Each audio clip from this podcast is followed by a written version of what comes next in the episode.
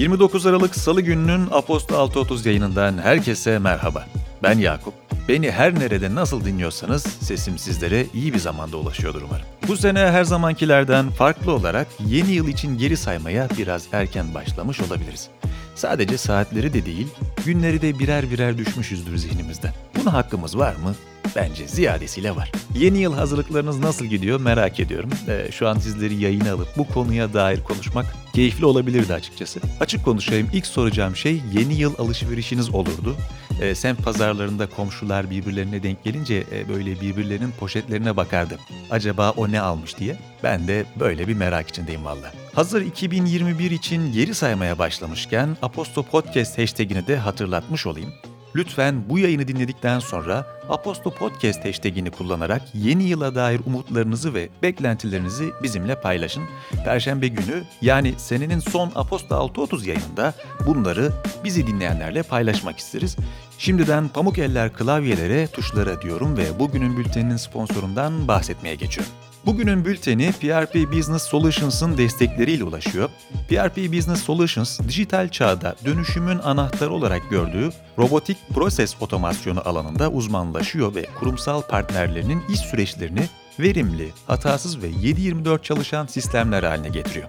Ayrıntılar için bültenimize göz atabilirsiniz. Bugün 29 Aralık Salı, gündemin öne çıkan detayları Aposto 6.30 farkıyla şimdi kulaklarınızda. Türkiye'den manşetler.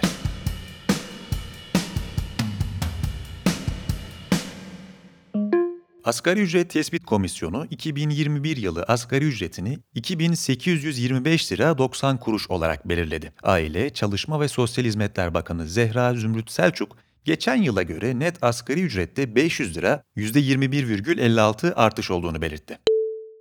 Türkiye İşçi Sendikaları Konfederasyonu işçi kesimi olarak alınan karara muhalif kalıyor ve katılmıyoruz açıklamasını paylaştı. Öte yandan İstanbul, Ankara ve İzmir Büyükşehir Belediyeleri, belediye iştirakleri ve bağlı kuruluşlarda çalışan personeller için asgari ücretin net 3100 lira olacağını açıkladı.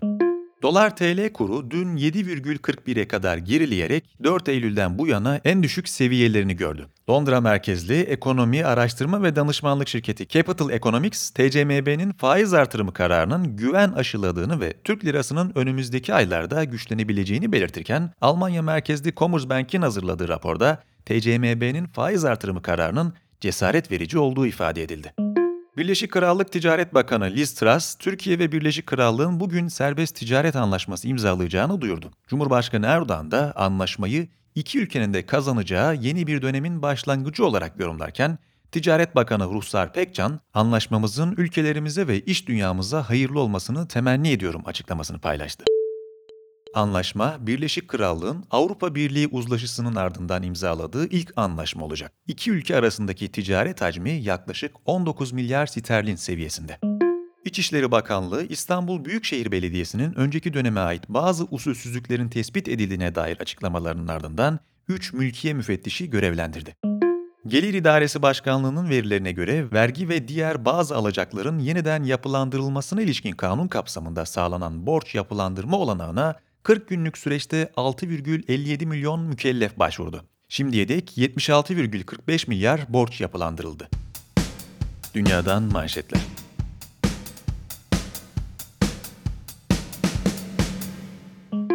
Çin Merkez Bankası, dijital para pilot programının ikincisi kapsamında Suzhou şehri sakinlerine 3,1 milyon dolara denk gelen ve fiziksel ve çevrim içi alışverişlerde kullanılabilecek toplam 20 milyon dijital yuan dağıttı. Daimi Temsilciler Meclisi toplantısında bir araya gelen AB üyesi ülkeler, Birleşik Krallık ve Avrupa Birliği arasında sağlanan ticaret anlaşmasının 1 Ocak itibarıyla uygulamaya girmesini oy birliğiyle onayladı. Rusya Merkez Bankası, Rusya ekonomisinin 2020'de yaklaşık %4 daralacağını ve 2021'de %3 ile %4 arasında büyüyeceğini öngörüyor. ABD Başkanı Donald Trump, 900 milyar dolarlık ek pandemi teşviklerini içeren yasa tasarısını geçtiğimiz hafta başında kongreden geçtiği haliyle onayladı. Söz konusu tasarıda hak sahibi vatandaşlara tek seferlik olacak şekilde $600 bir ödeme yapılması öngörülüyordu. Ancak Trump bunun $2000 çıkarılmasını ve tutumsuz olarak nitelendirdiği diğer bazı maddelerin değiştirilmesini isteyerek tasarıyı imzalamayı reddetmişti.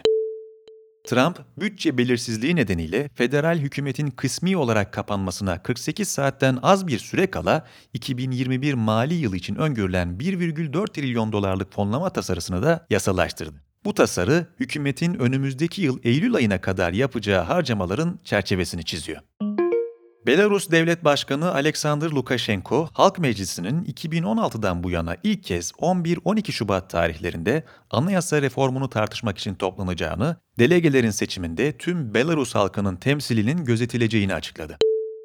Devlet başkanlığı görevini 26 yıldır kesintisiz olarak sürdüren Lukashenko, son seçimde %80 oy oranıyla yeniden seçildiğini açıklamış, açıklanan sonuç protestolara sebep olmuştu. Avrupa Birliği, Lukashenko'nun meşruiyetini tanımadığını duyurmuş, Rusya'da iç sorunları çözmenin en iyi yolunun anayasa reformu olduğunu söylemişti. Birleşmiş Milletler İnsan Hakları Ofisi, Wuhan'da COVID-19'un ilk dönemlerinde haber yaptığı için hakkında 4 yıllık hapis cezası verilen gazeteci Chance'nin serbest bırakılması için çağrısını yineledi. Yakın dönemde ABD arabuluculuğunda İsrail'le normalleşme anlaşması imzalayan Fas, İsrail'de irtibat bürosu açacak. İsrail ve Fas arasında imzalanan anlaşmalar iki ülke arasında doğrudan havayolu ulaşımı, finansal sistemler arasında bağlantı, su yönetimi, diplomatlar için vize muafiyeti ve diplomatik temsilciliklerin yeniden açılması gibi uygulamalar öngörüyor. Hindistan Ulaştırma Bakanı Nitin Gadkari, elektrikli araç üreticisi Tesla'nın Hindistan'daki operasyonlarına 2021'in erken dönemlerinde başlayacağını doğruladı. Tesla CEO'su Elon Musk, bir önceki gün bir kullanıcının Ocak ayına ilişkin sorusunu "Hayır ama kesinlikle bu yıl" şeklinde yanıtlamıştı. Piyasalar ve ekonomi.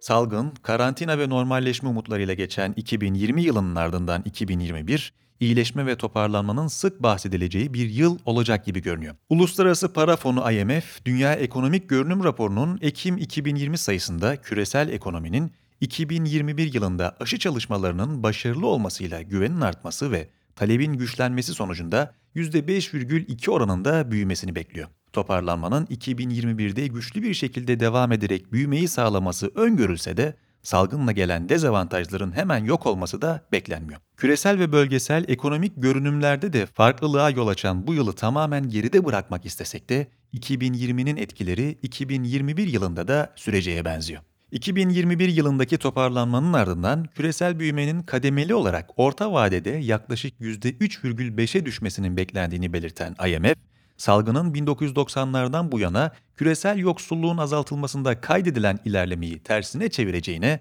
ve eşitsizliği artıracağına işaret ediyor. Dünya Bankası, pandeminin 2021'e kadar 150 milyona yakın insanı aşırı yoksulluğa sürükleyebileceğini ve son 20 yılda ilk kez aşırı yoksulluğun artmasının beklendiğini belirtiyor.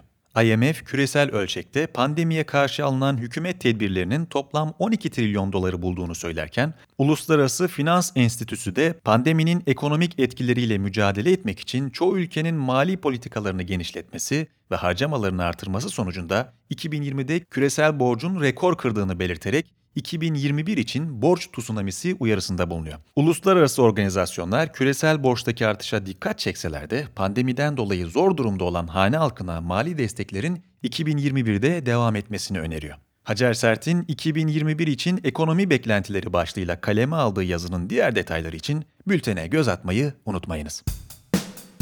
Politika Türkiye.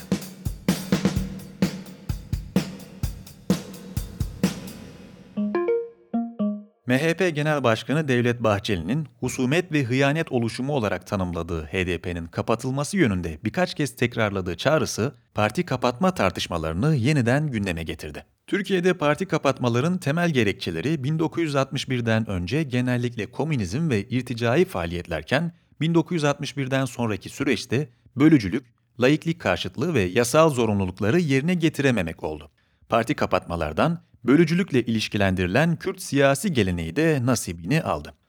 Avrupa İnsan Hakları Mahkemesi sadece Anayasa Mahkemesi tarafından kapatılan Refah Partisi yöneticilerinin yaptığı şikayet başvurusunda Türkiye'yi haklı buldu. Mart 2008'de Yargıtay Cumhuriyet Başsavcısı Abdurrahman Yalçınkaya, AK Parti'nin laikliğe aykırı fiillerin odağı haline geldiği gerekçesiyle partinin kapatılması ve dönemin başbakanı Recep Tayyip Erdoğan'la Cumhurbaşkanı Abdullah Gül dahil 71 kişinin 5 yıl süreyle siyasetten uzaklaştırılması istemiyle iddianame hazırlamıştı. Temmuz 2008'de Anayasa Mahkemesi'nin 6 üyesi partinin kapatılmaması, 5 üyesi kapatılması yönünde oy kullanmış, parti bir oyla kapatılmaktan kurtulmuştu. 11 üyenin 10'unun oyuyla partinin hazine yardımının yarısı kesilmişti. Bartu Özden'in kaleme aldığı bu yazı, son dönemin harlı meselelerinden biri olan parti kapatma tartışmaları hakkında bence önemli bir çerçeve çiziyor. Konunun diğer detaylarını okumak üzere sizleri bugünün bültenine davet ediyorum. Öne çıkan hikayeler.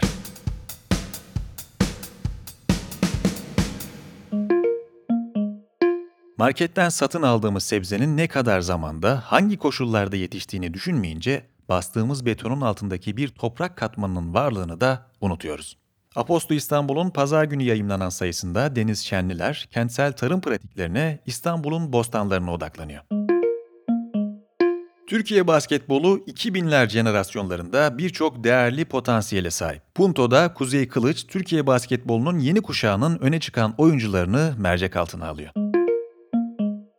Anya Hindmarch, çöpe atmanın ortadan kaldırmak olmadığını, plastiği atmak ve yenisini üretmek değil, tekrar kullanmak gerektiğinin altını çiziyor. Angst'ta geçtiğimiz hafta Lara Akyel'in yakından baktığı isim, I am not a Plastic Bag kampanyasından yıllar sonra I am a Plastic Bag kampanyasıyla sağ gösterip sol vuran Anya Hindmarch.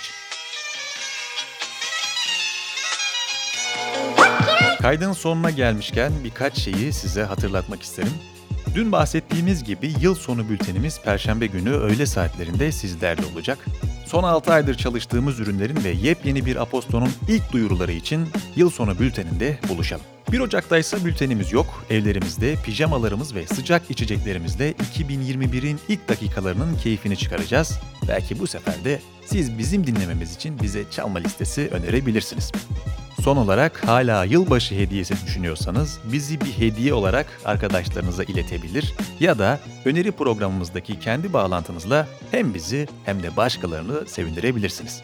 Bugün 29 Aralık Salı ve ben Yakup. Haftanın geri kalanının ve yılın son günlerinin son derece keyifli ve sağlıklı geçmesini diliyorum. Perşembe günü buluşuncaya dek sevgiyle kalın.